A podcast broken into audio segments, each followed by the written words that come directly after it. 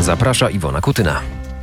Dzień dobry, witam bardzo serdecznie. Mam nadzieję bez żadnych wpadek. Postaram się przynajmniej o to. Robert Biedroń dzisiaj razem z nami, Nowa Lewica. Dzień dobry. Dzień dobry pani redaktor, dzień dobry państwu. Gratuluję pani redaktor. Dziękuję. Na pierwszy rzut. Zobaczymy ile hejtu się poleje. W moją stronę? W naszą. Okej. W moją też. E, No dobrze, to zacznijmy, bo mnóstwo wątków, o których chciałabym z panem dzisiaj porozmawiać. Przede wszystkim zacznijmy od bezpieczeństwa, bo mamy od kilku dni taką narrację, trochę próby zastraszenia przez rządzących Wagnerowcami, którzy przy naszej wschodniej granicy są. E, Stu Wagnerowców, którzy według niektórych zdań i opinii zagrażać mogą e, naszemu państwu.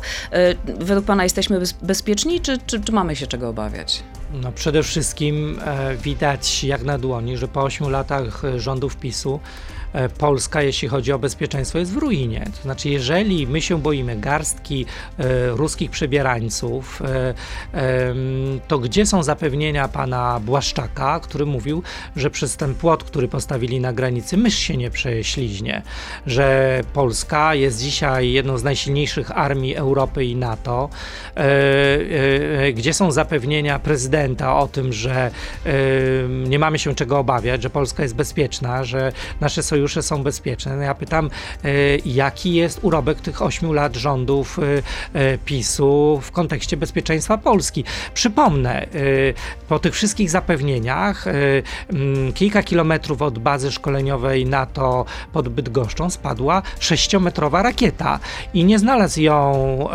Jarosław Kaczyński przyjeżdżając na koniu, ale przypadkowo znalazła ją kobieta, jakaś tam randomowa kobieta, która przyjeżdżała na koniu i po kilku miesiącach znalazła ruską rakietę. I do tego doprowadziły rządy Prawa i Sprawiedliwości. Jak mnie pani redaktor pyta, czy my się mamy bać, czy nie bać Wagnerowców, to ja muszę powiedzieć szczerze, pod rządami Kaczyńskiego, Macierewicza i Błaszczaka, ja naprawdę się boję o bezpieczeństwo naszego kraju, bo to są ludzie kompletnie nieodpowiedzialni. No ale ta narracja takiego wzbudzenia strachu w nas to chyba do niczego nie prowadzi, no bo y, tak jak pan mówi, okej, mogę się z tym zgodzić, że mm, biorąc pod uwagę y, rządy Prawa i Sprawiedliwości, y, można się obawiać, ale w praktyce, no chyba jednak trochę inaczej powinno to wyglądać nie powinniśmy być jednak zastraszani e, jakąś grupą e, kilkudziesięciu czy kilkuset osób, które nie wiem, jakie krzywdy mogłyby nam potencjalnie wyrządzić. Pani redaktor, problem z PiSem jest tak, taki, że oni straszą em, tym, e, czym racjonalnie nie powinniśmy się e, straszyć i czego się nie powinniśmy bać. Bo naszym zagrożeniem dzisiaj nie jest e, e, banda przestępców i wykolejeńców z grupy Wagnera, ale naszym zagrożeniem dzisiaj jest, jest przede wszystkim bieda, ubóstwo, jest niestabilność na wschodzie, ale powiązana z wojną w Ukrainie i Polsk, w interesie Polski jest oczywiście stabilizowanie tam, tylko że PiS to nie potrafi. PiS nie potrafi w sojusze. Przecież dzisiaj jesteśmy członkiem NATO i straszenie nas, że jacyś Wagnerowcy y, zas, zaszkodzą, y, zagrożą armii NATO czy polskiej armii jest po prostu bez sensu. Y, zagrożeniem jest ta nieodpowiedzialność właśnie, że o, dla nich priorytetem jest dzisiaj wygrać kolejne wybory, siejąc strach, strasząc nas właśnie Wagnerowcami, a nie widząc sześciometrowej bomby, która spada, leży kilka miesięcy i odkrywają jakaś przypadkowa kobieta na koniu. No ale To zastraszając nas Wagnerowcami, dzisiaj. nie ma pan takiego poczucia, że mm, chodzi o stworzenie takiego pretekstu, by ym, właśnie z powodu tego zagrożenia wprowadzić chociażby stan wyjątkowy, a tym samym wybory odwołać, ym, tudzież przesunąć, bo takie głosy też już się pojawiają. Takie głosy się pojawiają, ale ja sprawdziłem tę informację u samego źródła, czyli u polityków Prawa i Sprawiedliwości i sprawdzaliśmy to przez ostatnie dni. E, Wszystko wskazuje na to, że wybory odbędą się w konstytucyjnym terminie. Tylko w jakim? Bo jeszcze nie wiemy. y, konstytucyjnym i wszystko wskazuje na to, że to będzie 15 października, że na początku sierpnia prezydent Andrzej Duda ogłosi te wybory. Dlaczego? Dlatego, że PiS widzi, że y, ma szansę rządzić z Konfederacją i to jest jedyne koło ratunkowe i każdy miesiąc będzie działał na niekorzyść PiSu. Frustracja ludzi, rozczarowanie y, i też ten właśnie ta beczka z tym strachem, gdzie oni wyciągają nowe jakieś y, strachy y, i straszą Polaków się wyczerpuje. I, I dlatego wszystko wskazuje na to, że wybory odbędą się w konstytucyjnym terminie, że prezydent ogłosi te wybory. E, Widać też mobilizację w PiSie, przecież oni wykorzystują nasze publiczne pieniądze już do prowadzenia swojej kampanii. Widzieliśmy to w ten weekend, kiedy e, najpierw pre, e, premier Morawiecki Morawiecki nastraszył Polki i Polaków Wagnerowcami, a później pojechał sobie grillować e, za publiczne pieniądze zresztą e, na jakimś e, pikniku kiełbaski. Tak wygląda dzisiaj polityka PiSu. Im szybciej też, pani redaktor, oni odejdą, tym lepiej dla Polski. Więc życzę jak najszybszych wyborów sobie i nam wszystkim. To a propos pikniku, to, właśnie wczoraj Jarosław Kaczyński miał powiedzieć, pomijając kwestię oczywiście bezpieczeństwa, o której mówił i także zapowiedział, że wybory absolutnie odbędą się w terminie, no to jedno zdanie, które cytowane jest przez media od wczoraj, ktoś te dzieci musi rodzić. I tak się zastanawiam nad tym, y, jak tego słucham, jak to się ma do odbierania takich podstawowych praw kobietom, czyli aborcja, czyli in vitro, czyli zaglądania nam, nie wiem, do naszych domów, do naszych łóżek i próby kontrolowania wszystkiego, co związane jest, nie wiem, z moim ciałem, a z drugiej strony, no, ktoś te dzieci musi rodzić. Polki nie będą rodziły dzieci, dlatego że dzisiaj PiS rozpętał piekło kobietom. E, takiej sytuacji jak w Polsce nie mają żadne Europejki, przypomnę. W żadnym innym europejskim kraju nie umierają kobiety dlatego, że nie jest im udzielana pomoc w szpitalu. W żadnym innym europejskim e, kraju kobiety, które e, robią aborcję, nie są zmuszane do rozbierania się do naga, kucania, kaszlania i przechodzenia tego piekła, które przechodziła pani Joanna. I to jest jeden z powodów, dla których e, musimy jak na, e, najszybciej mieć te wybory i opozycja musi wygrać te wybory. Tylko ja się boję jednego, pani redaktor, i o to apeluję do tych, którzy dzisiaj na opozycji układają listy. Ułóżmy te listy tak, żeby w końcu Polki mogły odetchnąć i w końcu mogły mieć pełnię praw. Boję się, że tak nie będzie. Jeżeli będziemy gadali bzdury o jakichś referendach, przepraszam, ale gdyby faceci robili aborcję, to byłaby dostępna w każdym sklepie, na każdym rogu i nikomu do głowy nie przychodziłoby, że będzie rozpisywane jakieś, e, jakieś referendum w tej sprawie, bo to jest prawo człowieka. To jest podstawowa rzecz, o której w XXI wieku człowiek powinien decydować i e, opozycja musi to zrozumieć i to bajdurzenie o referendach, o powrocie do y, kompromisu tak zwanego aborcyjnego. Przecież pani redaktor dobrze wie i wszyscy, którzy słuchają tej audycji dobrze wiedzą, że nie było żadnego kompromisu, że każdego roku Polki także w, y, y, przed pisem robiły tę aborcję w podziemiu aborcyjnym w sposób nie tylko nielegalny, ale przede wszystkim niebezpieczny dla naszych matek, dla naszych córek, dla naszych przyjaciółek, dla naszych koleżanek i my musimy to zmienić. Wszyscy ludzie dobrej woli. Po tym, co zobaczyliśmy, co, zro, co zgotował PiS y, Polkom, musimy to zmienić. To jest nasz nie tylko polityczny, ale przede wszystkim ludzki obowiązek. No zresztą pani Anna nie jest jedynym przykładem i za nim idą kolejne. Ostatnio przykład pani Oli, o ile dobrze pamiętam, gdzie pani prokurator zarządziła i zdecydowała, żeby w szambie szukać płodu, więc to już y, y, abstrakcja sięga nie wiem czego. Ale to mówiąc. wynika z tego właśnie, że takich lizusów, którzy będą się podlizywali tej władzy, którzy będą szajby dostawali na hasło aborcja, będzie bardzo wielu. I e, e, wśród policjantów, których armia jest wspaniałych e, służb mundurowych, mamy świetnych policjantów i policjantki, znajdą się także takie lizusy wśród prokuratorów, którzy będą się chcieli przypodobać tej władzy, bo będą liczyli na awans, bo będą liczyli, że facet, który rozbroił granatnik, gdzieś ich dostrzeże, ich zobaczy, tylko że ten facet, kiedy rozbroił granatnik, co naprawdę trzeba być człowiekiem kompletnie nierozsądnym, nie został rozebrany do majtek. Nikt nie kazał mu kaszleć, nikt nie kazał mu ku, e, kucać, a co najgorsze, nie spotkała go za to żadna odpowiedzialność. A pani Joanna przechodzi dzisiaj piekło. I to jest ta niesprawiedliwość, z którą musimy skończyć. Tak, jeszcze narracja płynąca ze strony rządzących, że ta pani ma niepoukładane w głowie, mówiąc e, delikatnie, e, też powoduje, że pewnie nie, część społeczeństwa odbierają tak, a nie inaczej. Te prawa kobiet bardzo mocno wpisują się w wasz program Świeckie Państwo, o którym podczas weekendu było bardzo wiele e, i będę chciała o nim dużo więcej porozmawiać e, w naszej części internetowej naszego spotkania, ale e, jedna kwestia jeszcze, tak króciutko w jednym zdaniu, bo to przyciąga bardzo uwagę. Janna Schering-Wielgus o tym powiedziała, że myślicie o tym i chcecie rozmawiać z Watykanem na temat renegocjowania konkordatu. Jak to sobie wyobrażać? Dzisiaj konkordat jest nie, nieprzestrzegany, począwszy od tego, że księża nie płacą sprawiedliwych podatków, e, popełniają przestępstwa, które nie są ścigane, przestępstwo pedofilii, na przykład właśnie Joanna Schering-Wielgus i Agata Diduszko-Zygleska, dwie nasze e, świetne działaczki, walczą od lat e, z tą niesprawiedliwością. Jak to zrobić? Jeżeli Watykan nie będzie chciał rozmawiać, po pierwsze z, trzeba będzie zlikwidować komisję wspólną episkopatu i rządu, to jest komisja patologiczna. E, Nie wiem, czy pani redaktor e, e, zdaje sobie sprawę, ale episkopat może w Polsce na swoje własne żądanie zażądać od rządu konsultacji z episkopatem dowolnego projektu ustawy. To jest naprawdę patologia. Znaczy nie ma drugiej takiej instytucji w Polsce, która mogłaby sobie przyjść do rządu i powiedzieć, proszę tutaj z nami to skonsultować, bo nam się to nie podoba. Trzeba to zlikwidować. Jeżeli Kościół będzie stawiał opory, trzeba renegocjować konkordat i przywrócić normalność w Polsce. Szczególnie także w kontekście edukacji. Dzisiaj zamiast armii katechetów potrzebujemy armii psychologów dziecięcych, pedagogów dziecięcych, bo tego w szkołach e, brakuje, Zróbmy- a nie księży. Robimy przecinek y, albo trzy kropki stawiamy i za sekundę wracamy. Radio ZPL, YouTube i Facebook. E, Tam jesteśmy i tam e, ciąg dalszy naszego spotkania. To jest gość Radia Z. No to wracając, panie pośle, do y, świeckiego państwa, m, jak w praktyce lewica wyobraża sobie te rozmowy z Watykanem? Y, kto miałby pojechać? Kiedy by coś takiego miało być? Rozumiem, że oczywiście wcześniej y, strona Watykanu i Kościoła musiałaby być uprzedzona o tym właśnie, że takie w ogóle rozmowy miałyby mieć miejsce.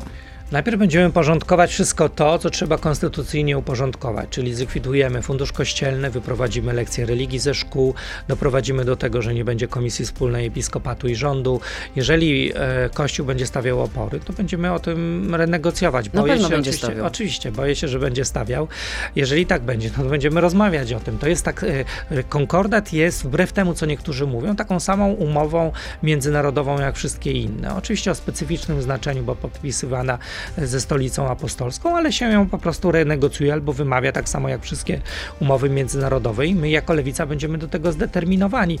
Pani redaktor, jest naprawdę dzisiaj patologią, że bogaty kościół katolicki, który przypomnę jest dzisiaj drugim właścicielem ziemskim po skarbie państwa, który jest drugim beneficjentem środków z Unii Europejskiej po skarbie, po budżecie państwa. E, Bogaty kościół katolicki, który w praktyce nie płaci praktycznie podatków, ma 99% bonifikaty. Nawet na Orlenie, pani redaktor, nie wiem czy pani wie, księża mają nawet zniżki. No to do takiej patologii doszło. E, e, e, w szkołach 3 miliardy złotych za lekcje nauczania religii.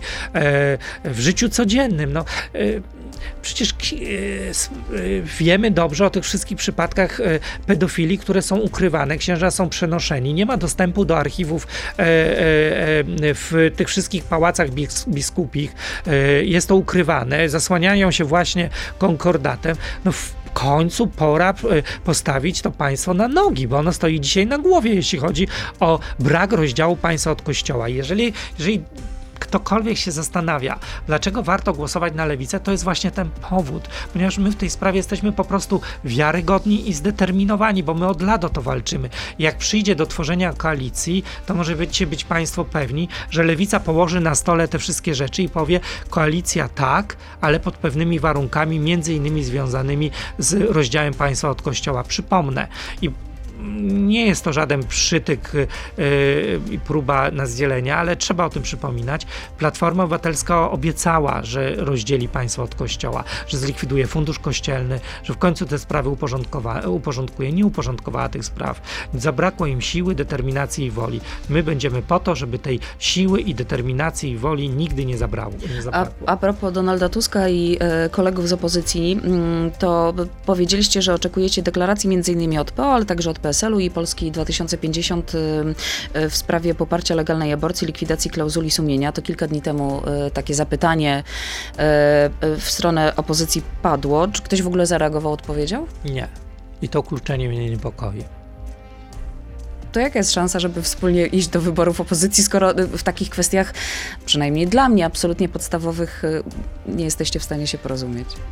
Myślę, że to jest nawet nie, nie ma płaszczyzny do porozumienia, bo nie ma żadnych rozmów na ten mhm. temat. I ja uważam, że to jest największy błąd, jaki opozycja dzisiaj e, popełnia, ponieważ my położyliśmy na stole propozycję paktu sejmowego. Po pakcie senackim uznaliśmy, że najwyższa pora, żebyśmy pokazali ludziom, że chcemy współrządzić, że mamy wspólny program, że mamy jakąś wizję państwa.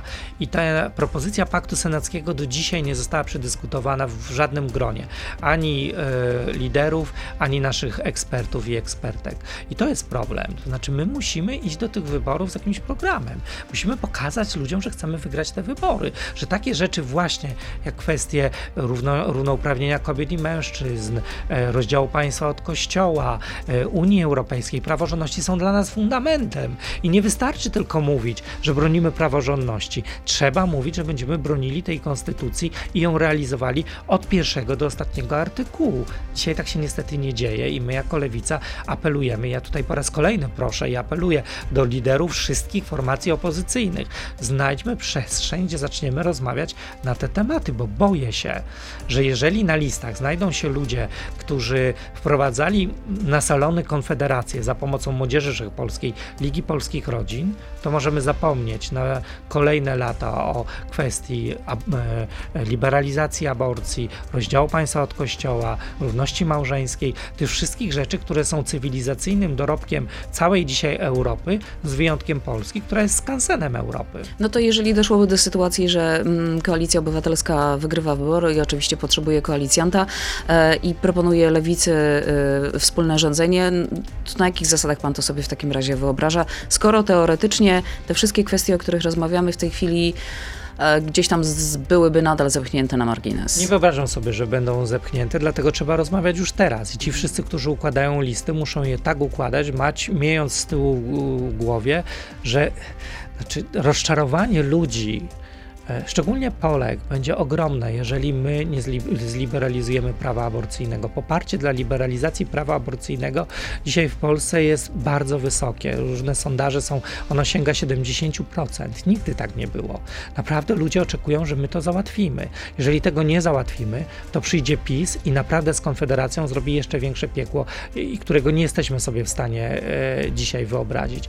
Więc to jest coś, to jest minimum, minimum który, standardów, które jak powiedziałem, dla wielu ludzi, nie tylko pani redaktor, ale dla, dla wielu ludzi są, są oczywistą oczywistością.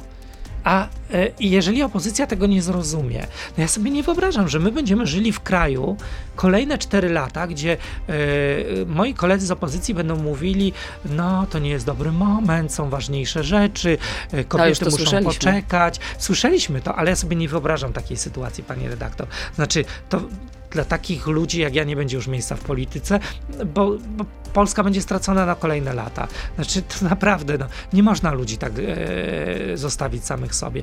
Pewien standard trzeba wprowadzić i lewica będzie zdeterminowana, żeby to robić. I oczywiście dlatego też apeluję, żeby głosować na lewicę, bo im będziemy silniejsi, e, tym trudniej będzie zignorować e, e te postulaty, bo my po prostu będziemy zdeterminowani, żeby je pchać, żeby o nie walczyć. Um Oczywiście, jak w każdym programie, mamy też pytania od naszych słuchaczy i w kontekście tego, o czym rozmawiamy, e, jedno z nich. Coraz więcej polskich kobiet chce głosować na Konfederację, na Lewicę coraz mniej. Co może być tego powodem, jak Lewica chce uzyskać głos Polek? No to nieprawda. Znaczy, to pewnie jakiś konfederat tak pisze, oni mają taki spin, że kobiety no nie, chcą nie, na nich nie głosować. Nie podpisują się na kogo głosują. Bo oni marzą oczywiście, żeby kobiety znalazły się w ich gronie, dlatego przyciągają takie desperatki jak panią Siarkowską, która przecież jest e, nazywana w Sejmie Anną Wędrowniczką, było już w tylu partiach partiach politycznych, że, e, e, że oni w tej desperacji biorą po prostu kobiety, które chciałyby się zgodzić, bo żadna kobieta, no powiedzmy sobie to szczerze, e, nie zgodzi się być polityczką w ugrupowaniu, które jako jedyne, jak jeden mąż, bo tam żon nie ma, podpisało się pod projektem wniosku do Trybunału Konstytucyjnego o de facto całkowitą, całkowity zakaz aborcji. To konfederaci to zrobili z pisem ręka w rękę. Przecież to jest ugrupowanie, które jest skrajnie antykobiece, które doprowadzi do tego, że te kobiety, które, e, które chci, będą chciały nie tylko korzystać ze swoich praw dotyczących aborcji, ale generalnie praw, przecież będą mieli ograniczone. Wystarczy posłuchać Brauna, wystarczy posłuchać Korwina Mikke. Więc y, lewica jest gwarantem tego, że wprowadzimy y, te wszystkie standardy, które obowiązują w całej Europie. To lewica zaproponowała Europejską Kartę Praw Kobiet, to my o nią walczymy w Unii Europejskiej, żeby została przyjęta. Żadne inne ugrupowanie nie walczy o to, żeby kobiety, żeby Polki miały takie same prawa jak Belgijki, Hiszpanki czy Francuski. Jeżeli się jest kobietą, y, to naprawdę apeluję o to, żeby się zmobilizować i wspierać tych, którzy chcą naprawdę tej równości. Bo Konfederacja razem z PiSem, to co dzisiaj PiS nam oferuje, pani redaktor, to jest przyjemny spacer e, w pięknym ogrodzie. To co e, e, zaoferuje nam PiS z Konfederacją, to będzie piekło. Więc naprawdę zobaczymy jeszcze Brauna i Korwina Mikke w akcji. Zresztą dzisiaj się pojawił chyba w Super Expressie wywiad z ministrem Czarnkiem i, i on tam nie wyklucza współpracy w przyszłości w pewnych obszarach z Konfederacją, więc jest to bardzo realne, o czym pan mówi. E, I dlatego też opozycja musi jasno powiedzieć, że nie będzie współpracy z Konfederacją. To znaczy, my musimy jasno powiedzieć, że e, Konfederacja e, to jest PiS plus to jest jeszcze gorzej niż PiS. To będzie e, piekło, które zgotują nam ludzie kompletnie nieodpowiedzialni, którzy e, sprzedają jakieś bzdury e, i ja nie słyszę też zbyt często ze strony polityków opozycji jednoznacznego odcięcia się od Konfederacji, a słyszałem także w tym studio niestety od polityków części opozycji, że nic nie jest wykluczone. To a znaczy, jakiego, takie słowa nie mm, mogą padać. Jakiego, jakiego w takim razie układu porozumienia pan sobie jeszcze poza Konfederacją nie wyobraża, a jakie pan sobie wyobraża. No my jako lewica, pani redaktor, to jest jasne, my nie będziemy nigdy współrządzili i z PiSem i z Konfederacją. To nie ma opcji takiej, bo to jest po prostu e, to, to, to, są, to jest jak Wenus i Mars, kompletnie różne planety i, i tam się nie dostaniemy i nie spotkamy się No pomiędzy. podobno kobiety z Wenus, mężczyźni z Marsa i potrafią, potrafią się dogadać. No więc... ale tutaj jednak będzie ciężko, pani redaktor. To są dwie różne planety, które ze sobą się w ogóle nie są w stanie przyciągnąć w tym przypadku i e, nie będzie takiej koalicji po prostu. I, e, i chciałbym na opozycji usłyszeć taką deklarację także ze strony innych, e, innych polityków, a niestety dzisiaj jest zniuansowanie, które też nie powinno mieć miejsca. Opozycja demokratyczna musi mieć jasny sygnał. Nigdy z PiSem, nigdy z Konfederacją. A taki układ, czy taki kwartet właśnie, Biedroń, Czerzasty, Zandberg i Tusk? Mm, wyobrażam sobie, bardzo ładnie.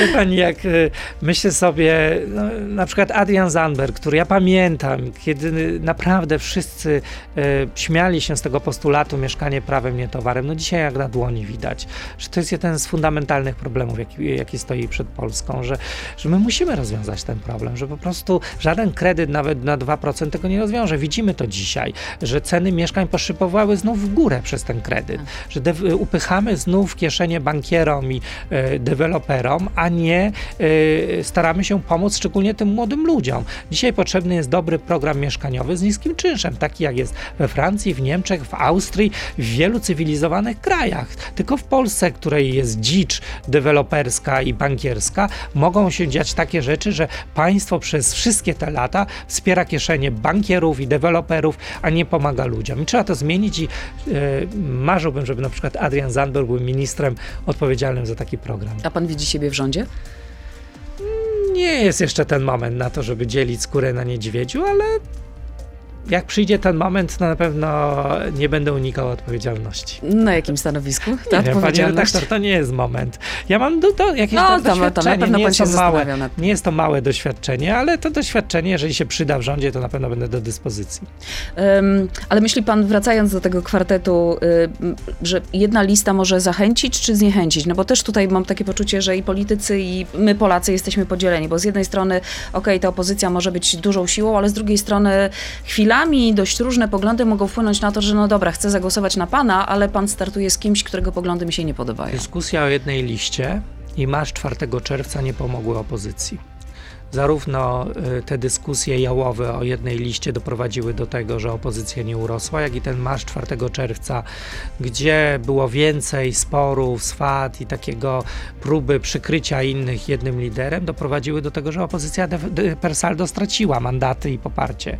I to powinno dać do myślenia wszystkim tym, którzy próbują po raz kolejny powtórzyć ten numer i wrócić do dyskusji o jednej liście i zdominować scenę polityczną. Polki i Polacy mają różne poglądy, także na opozycji. I trzeba podlewać te piękne kwiaty opozycyjne, każdy z osobna, żeby wyrosły najsilniejsze jak to możliwe. Zarówno opozy y, na opozycji Lewica, y, Hołownia, PSL, jak i y, Koalicja Obywatelska. Wszystkie te siły muszą, muszą być wspierane i traktowane jako podmioty, które reprezentują swoich wyborców, bo nie ma jednego wyborcy opozycyjnego. My naprawdę mamy różne poglądy i dyskutowaliśmy o tym dzisiaj przecież pani redaktor o aborcji. No przecież y, proponujemy różne rozwiązania o y, podejściu do świeckości państwa, o wielu rzeczach. I kiedy przestajemy dyskutować o y, jednej liście, jak widać, nie wygląda to najgorzej. No na przykład ostatni sondaż Ibrisu pokazuje, że lewicy te sondaże rosną. Tak, ale to jak się ma do tego pakt senacki w takim razie? Pakt senacki rządzi się innymi prawidłami, ponieważ są tam wybory jednomandatowe. Nie wybieramy, nie mamy wyboru z różnych list, mamy wybory jednomandatowe. Nie możemy sobie wybierać na przykład jak z mojego wspaniałego okręgu Gdynia-Słupsk 14 parlamentarzystów, ale możemy wybrać z jednego okręgu jednego senatora.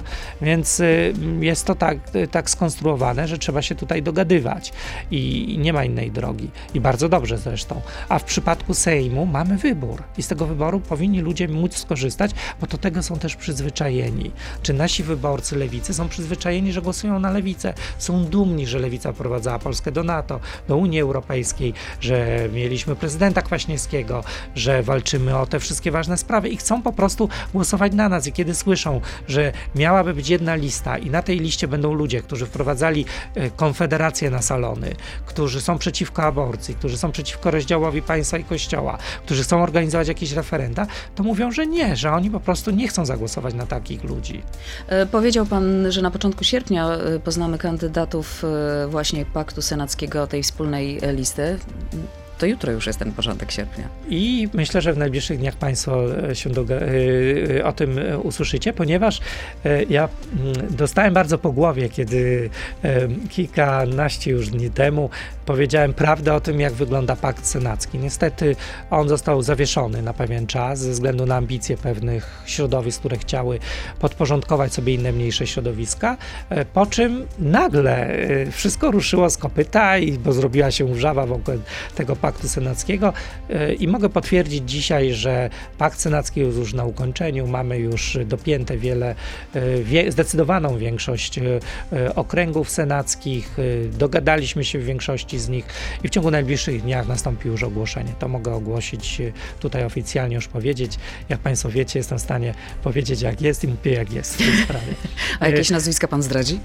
Nie, bo po to jest to ogłoszenie. Znowu będzie afera, tak? Bo będzie afera, żeby to ogłosić na tej konferencji konferencji, na, na tym spotkaniu. Y, mogę tylko powiedzieć, że jeśli gdzieś jest chaos, to dzisiaj w PiSie. To znaczy oni nie są w stanie ogłosić dzisiaj list do Senatu, ponieważ wiedzą, że tych miejsc jest mniej i tam jest dopiero walka o życie, o to, żeby zachować swój mandat i nieprzypadkowo prezes woli mówić o pakcie senackim opozycji, bo wie dobrze, że żadnego paktu senackiego Zjednoczonej Prawicy nie jest dzisiaj w stanie skleić, bo go po prostu nie ma ma i tam jest dopiero e, dzisiaj panika, histeria i walka o przetrwanie. Roman Giertych, Adam Bodnar. Pani redaktor, no proszę mnie nie prowokować, bo znów dostaję Ja nie prowokuję, tylko pytam. Kiedy mówię prawdę, to dostaję po głowie i mi się obrywa, ale, ale wtedy mówienie prawdy, zamówienie prawdy dostać polityce, po głowie? W polityce zamówienie prawdy się dostaje po głowie. Straszne, to ja nie wiem, po co my w ogóle rozmawiamy. Wracając do sondaży. Nikt Romana Giertycha nie zgłosił mhm. do dzisiaj, a jak powiedziałem, pakt już jest y, praktycznie zamknięty. Zamknięty.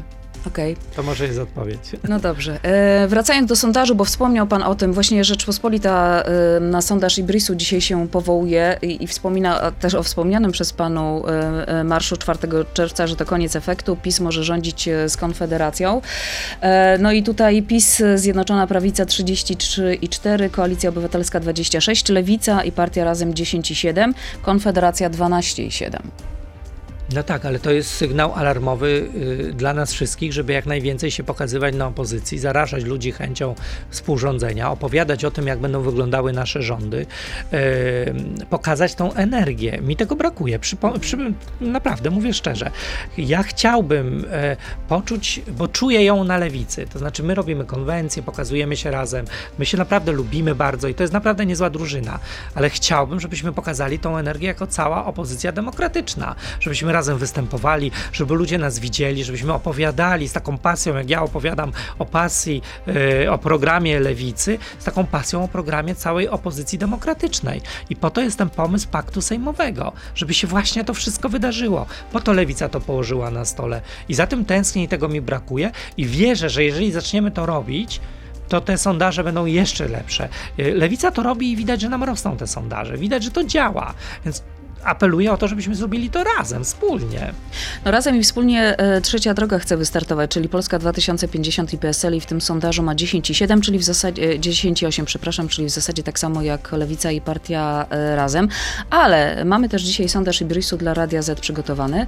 No i co trzeci e, pytany uważa, że PSL i Polska 2050 nie wystartują wspólnie e, w wyborach. 44% wierzy we e, wspólny start. E, No ile pan w takim razie daje procent Hołowni i e, e, Kosiniakowi na, na wytrwanie razem i, i, co, i jaki to może mieć wpływ na poparcie chociażby lewicy? Ja trzymam za nich kciuki, ale powiem pani dlaczego. Dlatego, że oni reprezentują konserwatywnych wyborców, których jeżeli e, nie mm, zarazi chęcią głosowania na, to, na tą trzecią drogę Hołownia i Kosiniak-Kamysz, to zaprosi do współpracy Konfederacja. I to jest ogromne zagrożenie, więc y, trzeba robić wszystko, żeby ten pomysł trzeciej drogi się udał, żeby ich wspierać w tym wszystkim. Ja widzę te trudności. Oni też y, celują w innego niż lewica wyborcę czy wyborczynie. No, mówią właśnie o tym referendum, mówią o jakimś powrocie do kompromisu aborcyjnego, którego nie było. Myślę, że rozdział państwa od kościoła to też nie jest największe marzenie tego ugrupowania, więc my, my, my, my mamy innych wyborców, ale to dobrze właśnie, bo y, w normalnym państwie nie ma duopolu w Europie dwóch partii. Jest różnorodność wyboru i ta różnorodność wyboru jest najzdrowszym dokonaniem e, europejskiej demokracji, że ludzie mogą sobie wybierać, na kogo chcą głosować, a nie są zmuszeni od 18 lat, przypomnę. 18 lat żyjemy w duopolu Kaczyńskiego i Tuska. Najwyższa pora, żeby ten duopol e, zmienić w różnorodność, żeby ludzie mogli sobie decydować, na kogo chcą głosować, a nie być zakładnikami tylko tych dwóch panów. Czym jest seksualizacja według pana? Pani redaktor, ja jestem ze Śmiszkiem 22 lata. Zapomniałem Niezły staż. czym jest seksualizacja. No jakieś to są bzdury, które PiS wyciąga. No. No ale wraca, no. No mamy Lex Czarnek 3.0. Do trzech razy sztuka. Ale to jest... Bo te, tym razem jest to projekt obywatelski, więc pytanie, czy prezydent Duda spojrzy, e, jak już wcześniej mówiłam, przychylnym wzrokiem na ten właśnie projekt, który tak naprawdę od poprzednich e, za bardzo się nie różni. Pani redaktor, zbliżają się wybory. Naprawdę. To jest robione tylko i wyłącznie dlatego, żeby zmobilizować wyborców. Robił to Orban na Węgrzech. Y, Straszył uchodźcami i straszył seksualizacją dzieci.